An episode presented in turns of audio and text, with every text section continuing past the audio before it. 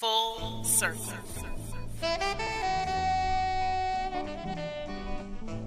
Full circle. Hi, I'm Miss Wanda, and this is Full Circle. Girlfriend, this is a place where you and I can connect. It's a show that embraces a 360 degree look at womanhood. It's our voice, our perspective. It's what we care about, and it's how we feel. Empowerment through conversation is what it is. This is Full Circle. Family, welcome to another edition of Full Circle. I'm your host, Miss Wanda. So excited for week two of our Men on the Move series. If you heard last week's episode with the amazing Leon Guidry, you know that you are in for a treat for the whole month because we have got some powerful, powerful conversations on the way. And if you missed the conversation with Leon, make sure that you find it. It's up on your favorite podcasting platform right now. Make sure you're looking for Miss Wanda's Full Circle Radio on your favorite podcast platform and you can hear the conversation. I am super excited about today's conversation because I have heard a lot about this person, and I'm glad to be able to meet him and to get to know him a little bit better. Let me tell you a little bit about today's guest, Anthony D'Juan. He is a playwright, director from Sacramento, whose playwriting credits include Safe at Home, the Jackie Robinson story, and Keeping the Dream Alive. His directing credits include Suburbia, Othello, Five Women Wearing the Same Dress, A Clockwork Orange, the musical, The Mountaintop, Top Dog, Underdog, and direct from Death Row, The Scottsboro Boys. And he's got a new project that hopefully he'll share a little bit about it with us today.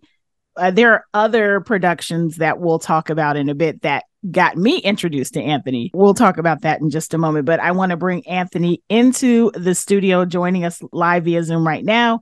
Anthony D'Juan, thank you so much for saying yes to this and for being here. Thank you for asking. I am so happy to have you here. So, I start every show with asking the guests to introduce themselves to my audience, who I call the Full Circle family. So, introduce yourself to the Full Circle family. Well, first of all, I just want to say I really enjoy your show. Thank I've, you. I've liked everything I've heard. It's just I like how you're conversational and, and in depth you actually get. I think it's important.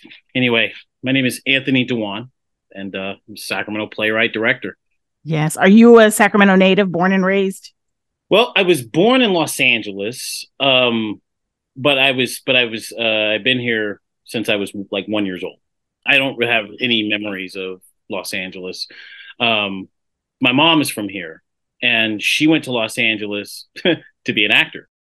And um, she met my dad. Then I came along. Things didn't work out, and we came back to Sacramento. And I've been here my whole life. So it sounds like theater is in your like you were born into this. In a way, yeah, yeah. There's um, I, there's something I didn't really realize I hadn't I thought about it, but then I don't think about it. But then I spoke to my mom recently again, and I was reminded that when I was about seven or eight, she did a production of Purlie Victorious over at City College. Purlie Victorious by Ossie Davis, and um, I was I I remember I was I was there at every single rehearsal every night and watched every performance. You know, so reached the point where you know I, I was a kid, so I learned I knew everybody's lines.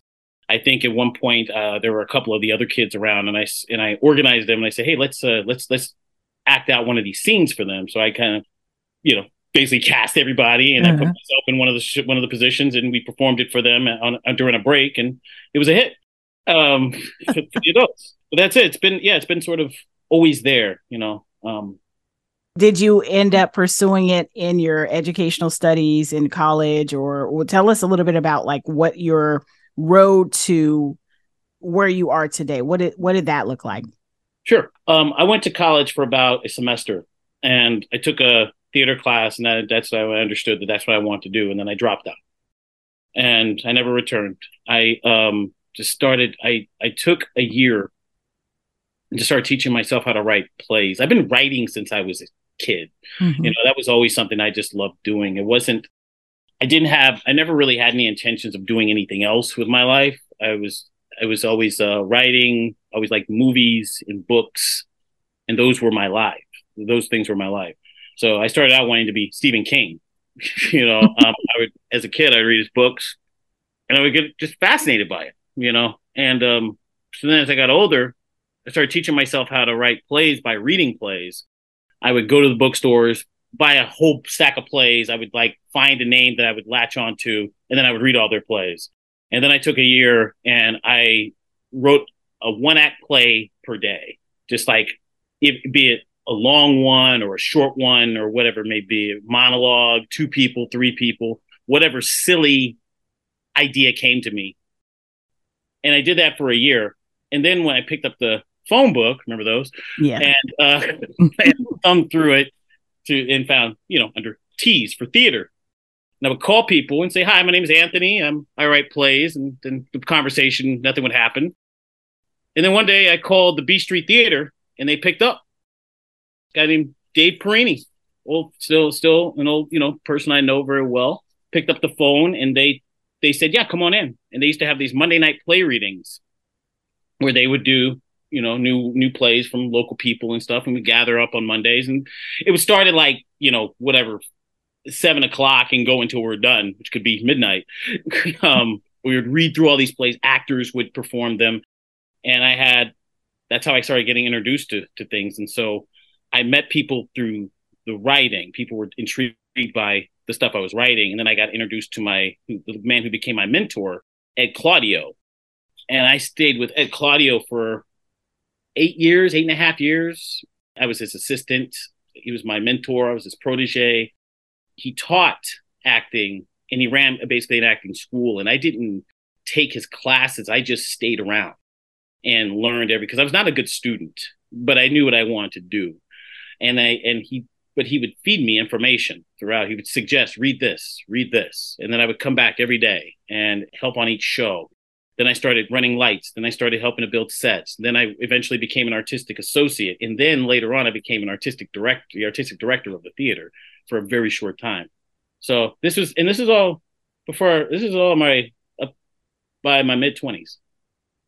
Um, so I just, and then it was just, uh, I started doing work at B Street Theater as an actor.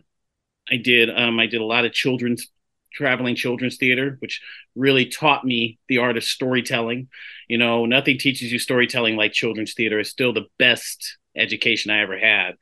Um, where I, I did about seven tours of this, and this is, we're talking twelve shows a week, Monday through Friday, getting up at four thirty in the morning to get into a van and travel to schools and set up and, and perform a forty five minute show starting at eight o'clock in the morning.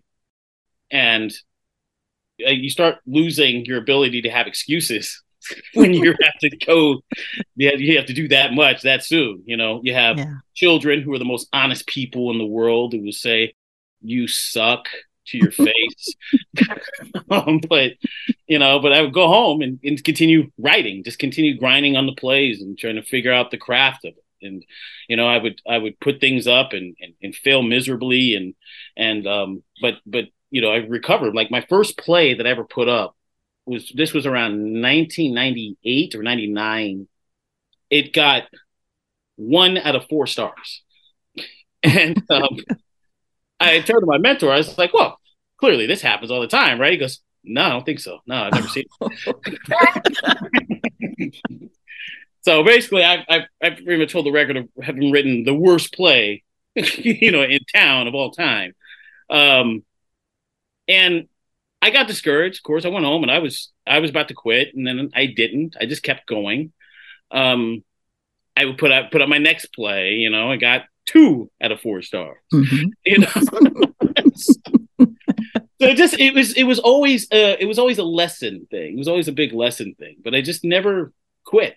I just but the but the but the drive was always to direct. I came into the theater to learn how to be a director that was all all I wanted to do, even more than writing. You know, I mean, writing just became a, a side skill set that I have that I can do, mm-hmm. but directing is like a craft that I think is like so that I, I think every I think everybody thinks they can do it. and yeah. and because they like the play or because they like the project. And I, I think, well, why don't you try directing a play that you don't like and, and see yeah. if you can actually do it? You know. But I just it's this is the thing that I completely fell in love with, and pretty much from an early age, and it was all through movies. You know, it was like um, it was Oliver Stone and and Spike Lee. You know, I like snuck in to see She's Gotta Have It when I was like nine. You know, just learning what a it could. It was it was Oliver Stone and Spike Lee who showed me. I realized what a director was because I would see on television for the trailers say an Oliver Stone film. I'm like, what does that mean? You know? and then um, when She's Gotta Have It came out, it was like, oh, there's this black director, Spike Lee. You know, you got to get on board with them. And you know, hey, I've had my I've had my love and battles with Spike Lee my entire life. You know, it's like like um, like sometimes I'm like, oh yay, oh, awesome Spike. Sometimes I'm like, oh. it's the mark. yeah, yeah, yeah, yeah, yeah. But my gosh, I mean, he, I mean, I got to see one of the greatest movies of all time in the movie theaters, Do the Right Thing. You know, that to me is like my Citizen Kane. Mm. You know, that and like Boogie Nights are like my Citizen Kane. You know, those are things, those to me are the greatest movies of all time. I don't care about the old old movies. They, they're not really relevant to me. I'm just like, they're fine. They're film history. That's great. But what what is significant to where I'm at right now yeah. and how what makes me thrive towards this art form, you know, and it's not Citizen Kane, it's Spike, it's Paul Thomas Anderson, you know, it's it's um Wes Craven. It's like these, you know, these people who bring like this impact to theater, that this very visceral, real, mind blowing impact. And I fig- figure if it's not mind blowing, then why do it? You are such a student of the craft. And it's interesting your conversation echoes the conversation that i had with leon guidry last week. Mm-hmm. we are talking about radio and we're both in radio. And mm-hmm. talking about like i was sharing my story with him that i was like nine when i knew i wanted to do radio. And i ate slept and drank radio. And i didn't i didn't go to school for it but right. I did everything I could. I was always around and always learning and and sitting under like my um program director. His name was Ebro. You may have heard him on Ebro. the radio. Yeah, I don't so, know him, but I know of Ebro since yeah. I was high school. Yeah, yeah. So Ebro was my PD, and he would let me sit in the studio, and we would talk and have these conversations and stuff. And it just goes to show that when something is when you're called to do this thing, yes. you will do everything that it takes to make it happen because you can't for me anyway i couldn't rest without it. I mean i even walked away from radio yeah. and it just kept pulling me back. Right. And to hear that you're such a student of the craft like you really took your you know you found tutelage and you sat under mentors and you just worked your way to all the different areas learning everything about theater and all of the different parts. It just is inspiring. It and it echoes one of the things we said is that you have to do the work. No yeah. matter what it is that you want to do, you have to do the work. You're not going to come in and just be the director right off the street. There's right. stuff you need to know. Right. And directing is more than just telling someone what to do and where to stand. Right. It's so much more than that. Tell us a little bit about what else that entails because I know I've seen people uh, I've seen interviews with like Regina King and and and the like where they were directing maybe a television series and yeah. I didn't realize that the the director is picked and maybe you won't even film for a couple of months because there's so many different nuances to being the re- being responsible for the production. So talk about that in terms of theater. What does that mean when you're chosen to direct a piece. What does that mean? What does that look like? Um, it means that I'm reading the script daily and extracting what the playwright is telling me, um, is, is saying to us. And that's where the vision comes from. Too many people start with the idea of their vision. Your vision is not relevant. What's relevant is what the playwright said and divorcing yourself from yourself and using using I use my my weaknesses and my and my failures to uh, motivate the work to to bring out the, um, what the author is intending. So, but it's always it's but it's planning. I look at their words. I you know I believe in being expository with the script. So it's like what is not just what is the dial what are they saying in the dialogue? What are they saying in their stage directions? What kind of language are they using? And so that's doing it in the voice of the playwright I can only bring, I can bring like you know partial experience of you know what I may have, but not much. But it's all just planning and and your collaborators. You know, if it's um, your sound designers, your lighting designers, your stage manager. Forget how important stage managers are. Picking your actors carefully according to what's correct for the story you're telling. Because I mean, you make it a play, but you as an individual, depending on your city, because plays are localized. So I'm doing a play that came out of someplace else in Sacramento. It's it's now here. So we have to do it in a way that we get it. You know, not every play is for every town. So you have to take you, you have to kind of as much as you can localize and it speaks to the people that are in your city. That's the way that the, the play will have impact. I mean, we, a lot of times we do shows that are not that nobody cares about, you know, and nobody cares. They're not going to come, you know, they're not going to come. But um, I like to. It's, I can't anticipate the audience. I can't do anything but be honest with the what the play right wrote, so that by the time it goes up, if there's criticism, it's a matter of taste, not because some director got in the way and put their vision all over the place. Yeah, you know, yeah. that happens so often where you're watching you're watching a show, you're watching a play, but you're not actually watching the play. You're watching what the director imposes on you. And we're not supposed to be imposing. Stage directors, stage directors are not supposed to be imposing. Neither are TV directors. You know, you want to you want to you want to put your mark all over everything. Go make movies. That's what that's for. It's a director's medium. The theater is an actor's medium. Our job is to make sure that the actors have everything they need to be able to execute the best way they can. They don't have that room of trust, which the director is supposed to create.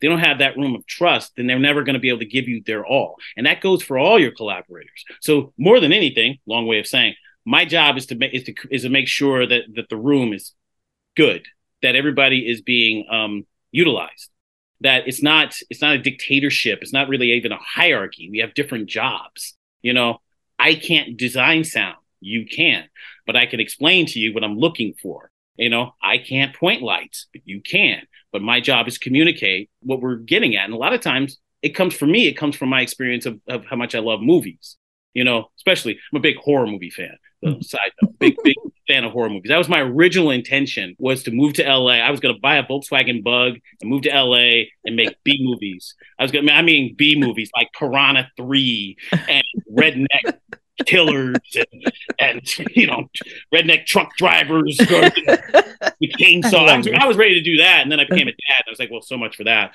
So I and say it in theater, but it's but it's always been used as an aesthetic, as an art form for something. Because I, I the horror genre and and science fiction genre have been very good to people of color and women, which have always been my focus as far as like my um the art is concerned. But no, yeah. our job is to set the tone and tell the story more than anything. Tell the story. That's the big. Those are the words I learned from Buck Busfield, one of the founders of B Street Theater. Tell the story period. That's the, and I didn't know what that means, but we, it's so simple.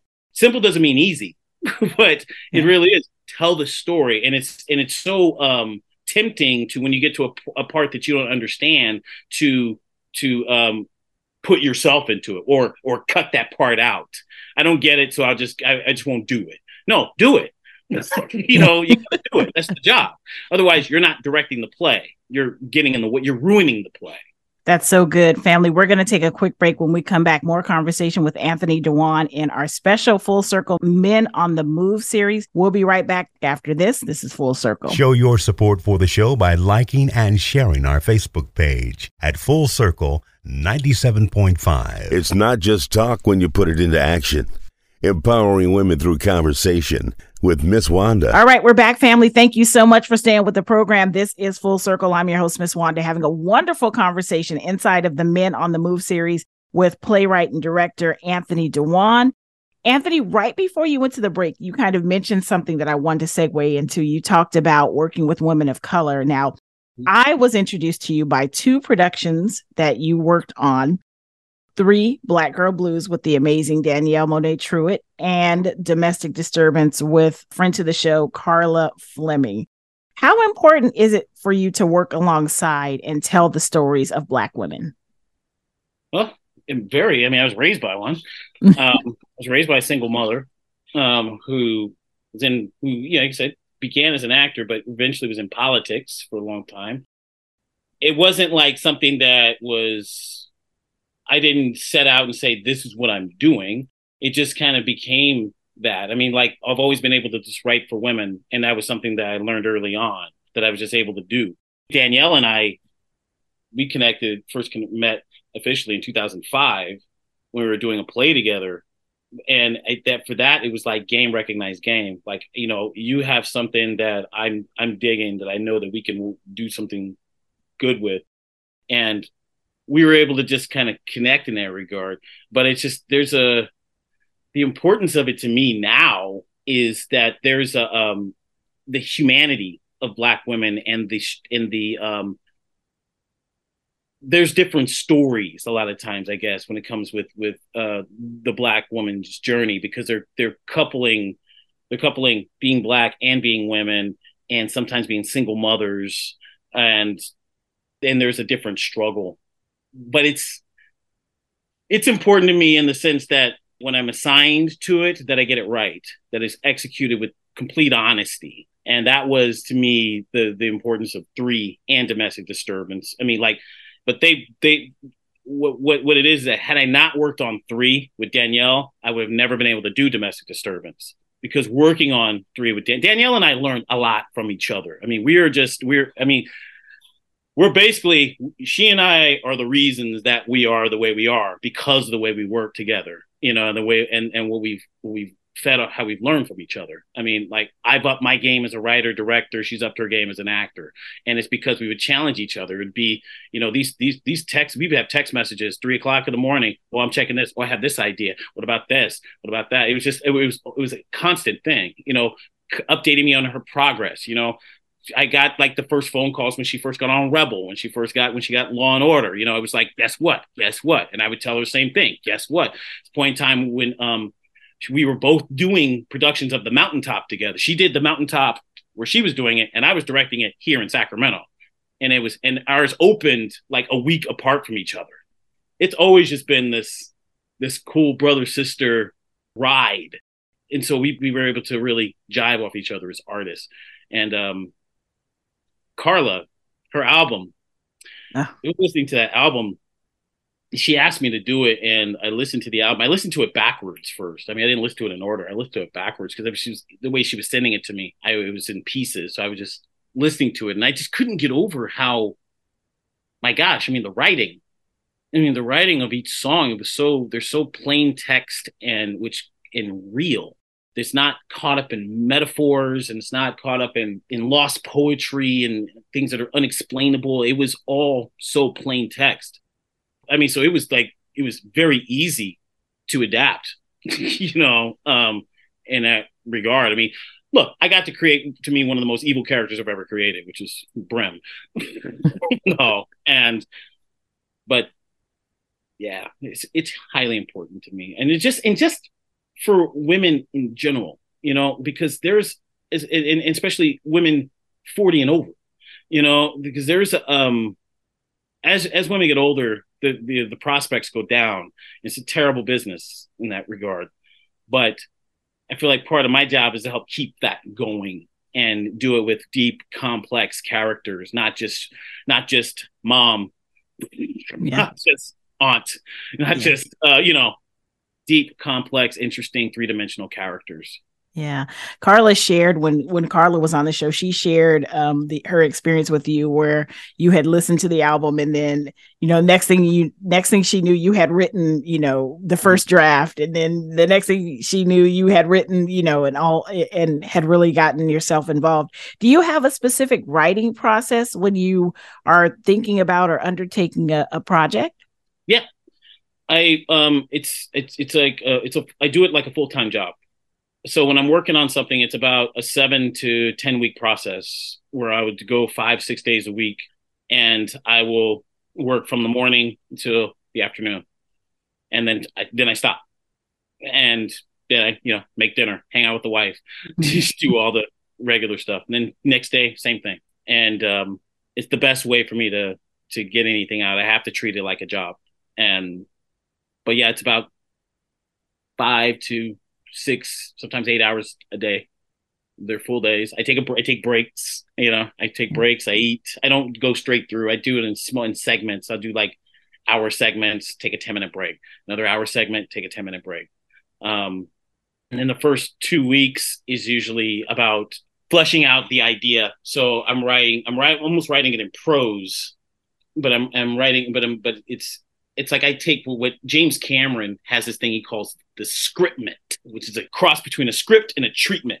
So you're writing the story, and sometimes there's dialogue, you know, and so I do that. And then this this routine came from when I listened to what Quentin Tarantino said, how he gets up and works these hours and stops, and I kind of adapted that that time process. A bit of Tarantino's time process and James Cameron's scriptment process.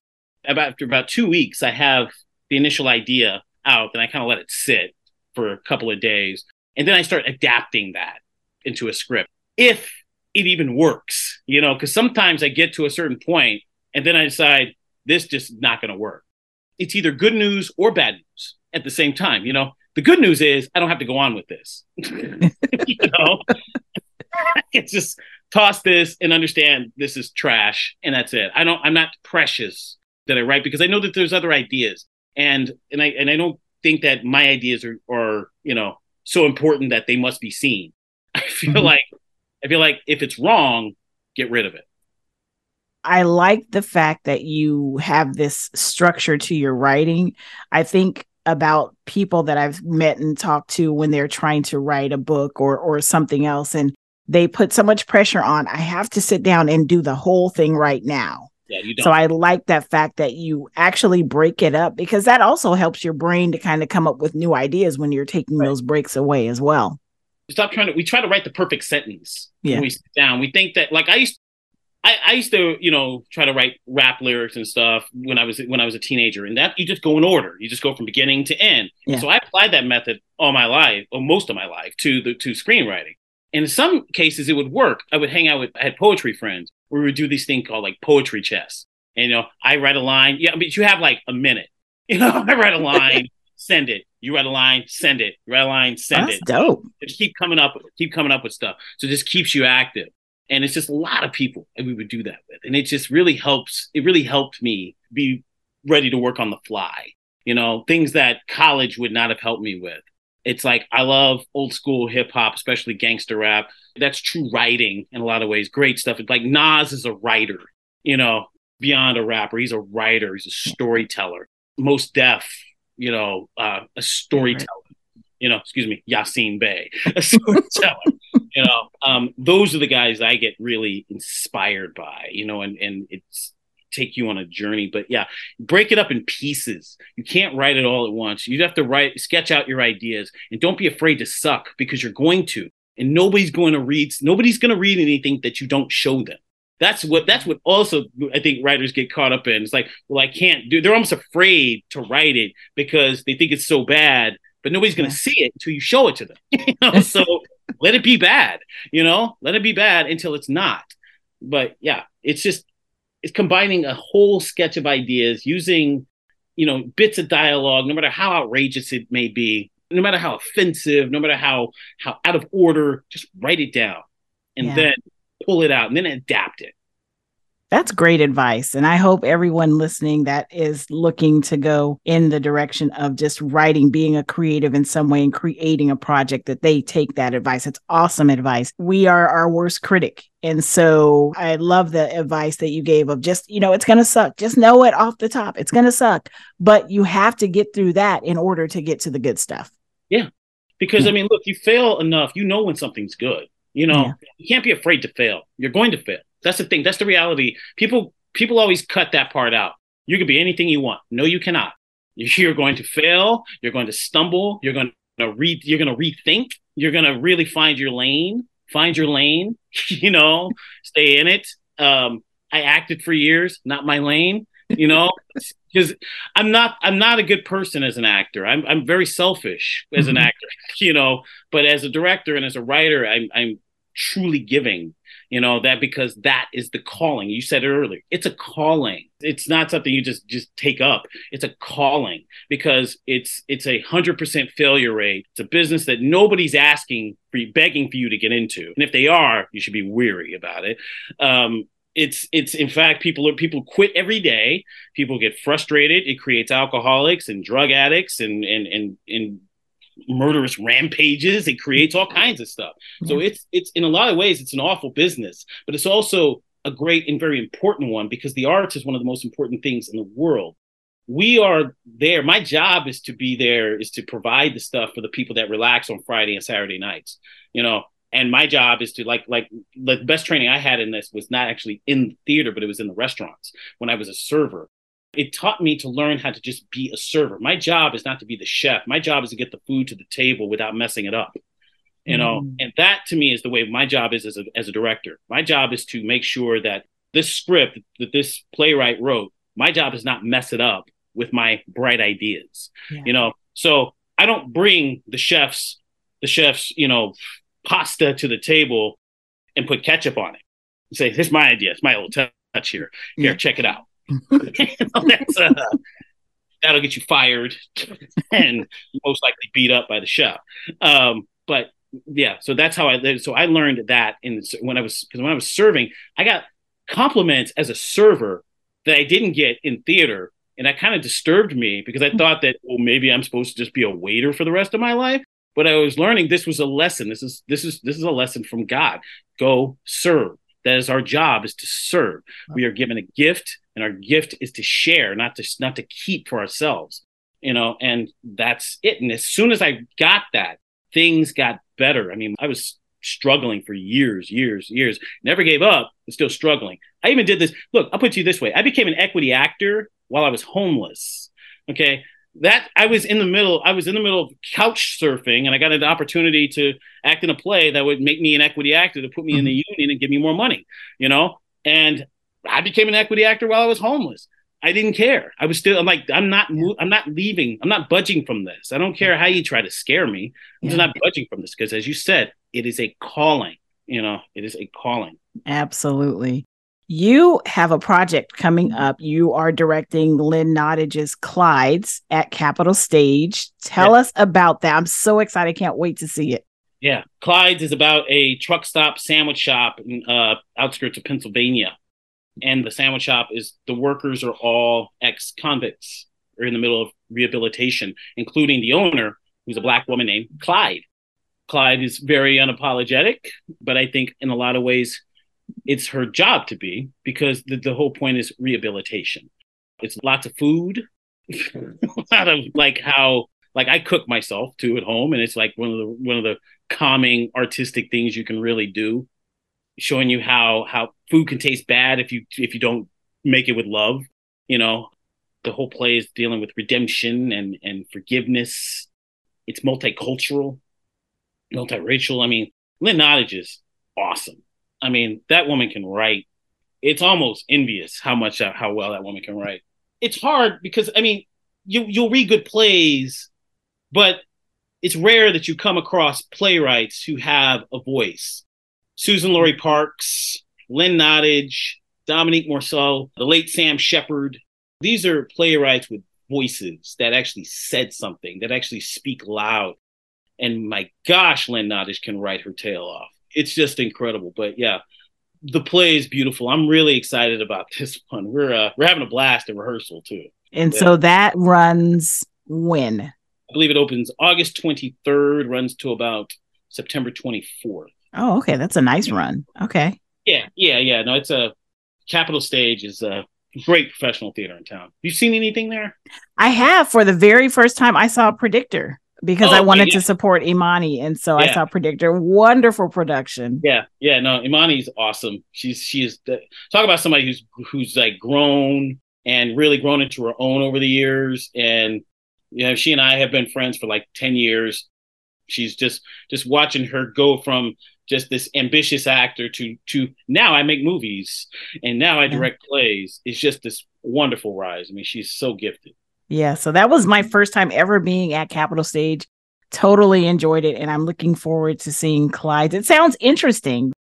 So you mentioned earlier about localizing the play. Is this something that has some local elements to, or is it all just set in that setting of the original writing? Well, it's in that setting, but you know, what makes something to me universal is when it's specific. And specific not just to its location but it's specific to its intention. Okay. And and um but they use the, here's the thing. They use the term hella once or twice. So i'm like boom got it. That's ours. Oh yeah. Oh yeah. You know, that's ours you know. Um and we're taking you know there's there's the in the writing there's acts there's there's hints of an accent but I'm telling the actors, don't worry about the regionalness of the accent. Say the words in that way and make them your own, as opposed to trying to sound like you're from the East Coast. Create the character. But um, the localization, I think, is in the fact that there's a big prison problem, you know, and I've always, you know, I, I have a, you know, I have issues with, I have issues with, with uh, mass incarceration for nonviolent crimes more than anything else. I've, you know, certain people need to be in jail.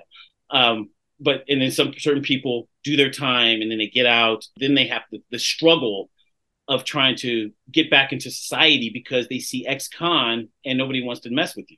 Nobody wants to deal with you. But one of the things that this play reminds me of is the fact that how the restaurant industry is one of the most forgiving industries out there. They're the ones that take in people who need a second chance, you know, especially in the kitchen. You know, when I worked at restaurants, the kitchen was filled with people who just got out of jail, just had hard lives, ex drug addicts. It's a rehabilitation. There's something about making food for people, serving others, mm-hmm. giving them that really can rejuvenate you and start you over. So that to me is the localization of it. And plus, Sacramento's got a lot of restaurants. I know we know a lot of I know a lot of the owners around here. To me, it's a it's a really cool pleasure to now be able to put this play up for for some of my old peeps in the restaurant industry because I still know and love a lot of them. I mean, a lot of them, these guys are geniuses. I met some incredible chefs, some incredible bartenders.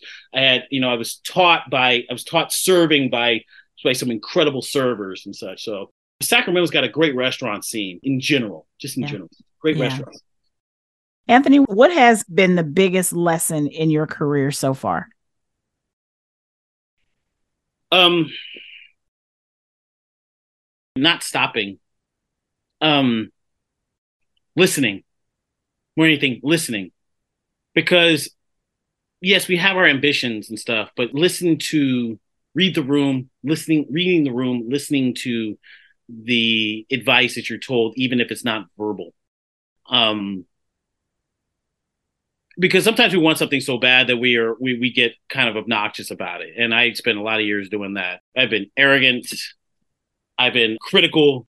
you know, I have a big mouth, very opinionated, and I've learned to kind of not so much pull it back, but learn how to talk. You know, be more discerning, be more careful with my words, and being responsible. Because the arts, I mean, one of the things is in the arts is that ideas have consequences.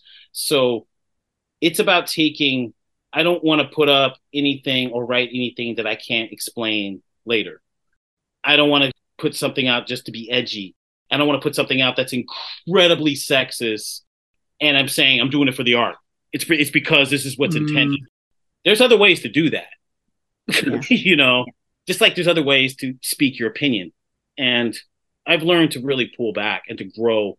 I mean, having God in my life more, I didn't I didn't throughout my 30s and such, 20s, 30s, didn't at all wasn't until my 40s that I really started listening to it. And that's also a big testament to Danielle Truitt. You know, it wasn't anything she said, but it was what I observed in her life.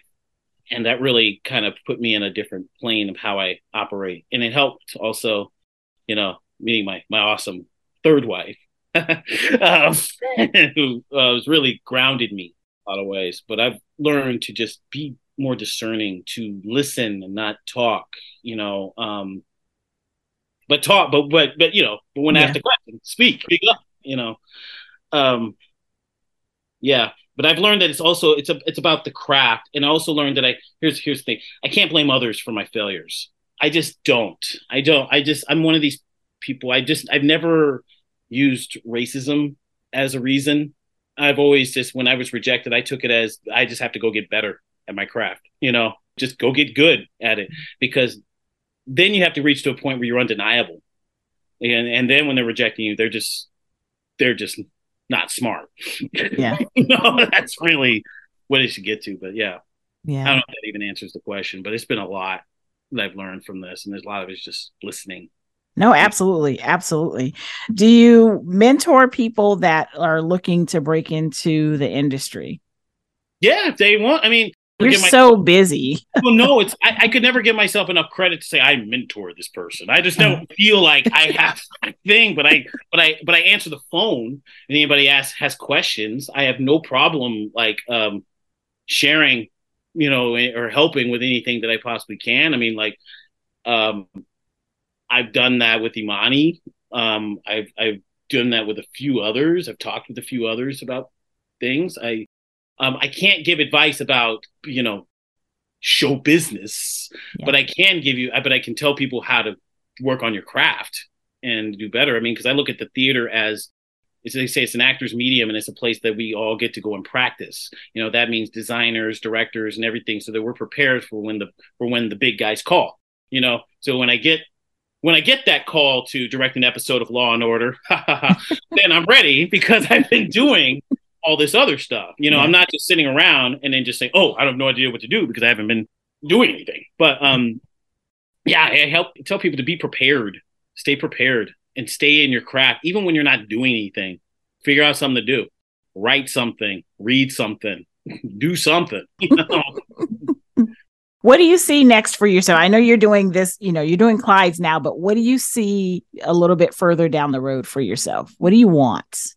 Oh, I want to start a, a local summer stock here. Oh. That's the thing I want to do before I die. My my mission is here. I don't really have I don't have any interest of going to Los Angeles or New York or Chicago. I'll go where I'm called, you know, if I got to go do something, but my interest is is helping to build up theater here. You know, not leaving here like people do because they don't feel like there's enough happening here. No, I want to help take over stuff. I want to help help make local theater thrive. I want to help make it so that people want to come back here. You know, we have so many great people that are from here that just go away and they're gone. It'd be great to have Greta Gerwig come back and direct a stage play here. You know, she and I worked together way back, and it's so awesome where she's at now. But why did why did she not want to come back here and do stuff? Because there's nothing for her to come back here and do. You know, Yeah. so give a reason. I think starting a summer stock opens that up, and you work more with local plays, new plays, not doing Shakespeare and stuff like that. If you do, you you adapt it for a modern audience in some way, shape, or form. That's also my big mission. Is I I create theater for people who don't like theater, because hmm. people who like theater are going to come, but people who don't like theater, you know, they need a reason to go. Domestic disturbance was a big example of that Yeah. pay what you can. It was an interesting subject, and it was Carla. you know, it's like you know, it, so people who hadn't seen theater came and saw that and enjoyed it. I heard, saw some woman who said she doesn't like musicals much, but she liked that, and I'm like, that's who I'm writing for. That's who we're doing this for, and that's the thing. Like people of color like me, coming from South Sac, who used to watch plays and say, "This is not for me." They're speaking in a different language. You know, I want to bring theater for people like me, and like Mm. like you know that's that's that's the thing that's the job it's the job is here and it's for it's for everybody else it's not for me i'm just willing to just give my life to this and that's that's it so that's the plan I love that. That's so that's so inspiring. Okay, I have five rapid fire questions, Anthony. Are you ready? i will do my best yes Okay. They're they're not that hard. Okay, so what are you reading and or what book has impacted your life? well i just finished reading a book called don't waste your life by uh, john piper um, john piper's a pastor i just Yeah. really love what he has to say and it's just we don't have time Yeah. you know, we don't we don't have time. Um, another book I finished recently was uh, Lincoln's Melancholy, Abraham Lincoln's depression and such. That stuff is really interesting to me. He's one of my favorite presidents, and how that man was was under a weight of depression. I deal with depression, and so I'm I'm always looking for great people who dealt with it as well, and he's he's one of them. That sounds interesting. I, I would love to read that. Lincoln's Melancholy. Yes. Okay, I'll, I definitely want both. Actually, both of those sound really good. I'm have to add two more books to my list. Those sound really good. What advice would you give your younger self? my younger self um Oh man, I don't know, man. When I was doing, when I was my younger self, I was still doing exactly what I wanted to do. I've always done exactly what I wanted to do in my life. I haven't really, I've never had a state job. I never had a job. I, well, I've had jobs I didn't like, but that's because I was focusing on the theater. But no, I would probably tell my younger self, uh, don't get married, don't elope at 27. I did that. Okay. All right. Some caution, uh, uh, caution uh, into your younger self. but you know, it's interesting that even with that caution, your life still turned out the same because it was interesting that you said you were already doing what you wanted to do. I yeah. love that. Yeah. All right. Even if I wasn't making money off it, I'm still doing it. Yeah. What words of wisdom do you have to share with the next generation? Probably the same thing Danielle said, because he and I, she and I both share this. If there's anything else in the world that you want to do with your life, go do that. Do not do this. Because this is uh, I mean, anything. If you say, I want to act, but I really like painting houses, go paint houses. Now, just go. Yeah. Leave the class, go paint houses. Otherwise, you, had to give, you know, be willing, be willing to give yourself over to it. Be willing to share yourself. I mean, we can't don't be selfish don't be selfish. It's not about you. you know, mm-hmm. you get your time at night when you eat your, you know, dinner. Yeah. you know. if you could get one do over, I think you've already answered this. How would you use it? One do over. Oh, yeah. hmm. I well, I don't know. I don't know. I pro. I, I, uh, mm. I, you know, there's. I would. I would. I would have taken more time on my first short film that I made, which is a 45 minute, very pretentious, unwatchable movie that I'm very proud of. You know, um, I would have taken more time. I would have taken more time in planning. I would have st- I would have got out of my head a lot more. I would have tried to tried to collaborate a lot more. Making movies is far different from making doing plays, but um, I would have taken more time. And lastly, and I think you answered this as well, but I'm going to ask you anyway what do you want your legacy to be? Leaving the summer stock and um, being some just uh, some sort of symbol of how, or, or hopefully an example of being able to become something, even from the most unlikely background. There's really, when you really think about it, there's no reason for me to be a playwright and director. I mean, I didn't have that type of uh, direction. My mom wanted me to go into politics or something with more stability to it, and I refused. Let's side note there too. So, what your mom's political career did that have any? You didn't want to go into it, but what impact did that have on you? I mean, seeing this black woman in political spaces.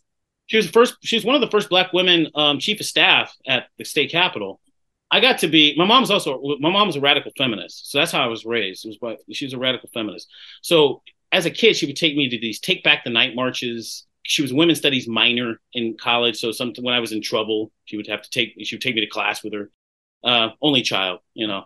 You know, she would give me books to read. I would go see these uh, these prominent feminists at the time, like Andrea Dworkin, uh, we got to see her speak. I got to see Alice Walker speak right after um, the color purple came out. And I went up and asked her. We didn't ask her a question. I just during the question and answers, I just went up and told her because I read her. I'd read the color purple twice mm-hmm. at that time, and then I'd seen the movie, and I just told her I really love the book, and I watched the movie, and I'm like, you know, ten. uh, but then mom going into politics, just really just she taught me like argue not not arguments, but I mean just just to be be firm and clear and um don't let people run over you. There's things you have to listen for, but man, she uh she she she thrived on that a lot more. I couldn't do it, you know, because yeah. I, to me there's no common sense in politics. But she found the common sense, and I'm just not creative enough to find the common sense in politics. So I admire that she was able to do it. How wonderful. Anthony, this has been the best conversation. I am so happy to be able to get to know you better. You are uh, just an inspiration. I mean, the fact that you were self taught and here you are now, and all of the things that you've gone through to get to where you are, and the dedication you have, not only to the craft, but to yourself and getting better each time. I just thank you. Thank you again for saying yes. This has been wonderful. I cannot wait to see Clyde's when it opens in a couple of weeks. I will be there. And you know, I'm gonna tap you on your shoulder. Hey, Anthony. Like, I'm like, that's my friend, you know. You're stuck with me now. good, good, good. I love your show. Congratulations to you on this this cool show. This is really great stuff. And you're doing exactly what you what you're put here to do. That's awesome. Absolutely. Thank you so much. Anthony D'Juan, another man on the move, featured right here on Full Circle. It has been a pleasure. Nothing but, you know, best wishes, peace, and blessings to you, Anthony, for a successful run with this and all of the other things that you plan on doing. Thank you so much. Thank you. All right. Family, that's how we're doing it. Show love to everyone you meet, and we'll see you next week. Peace, fam. This has been Full Circle. Follow our Facebook page at Full Circle 97.5.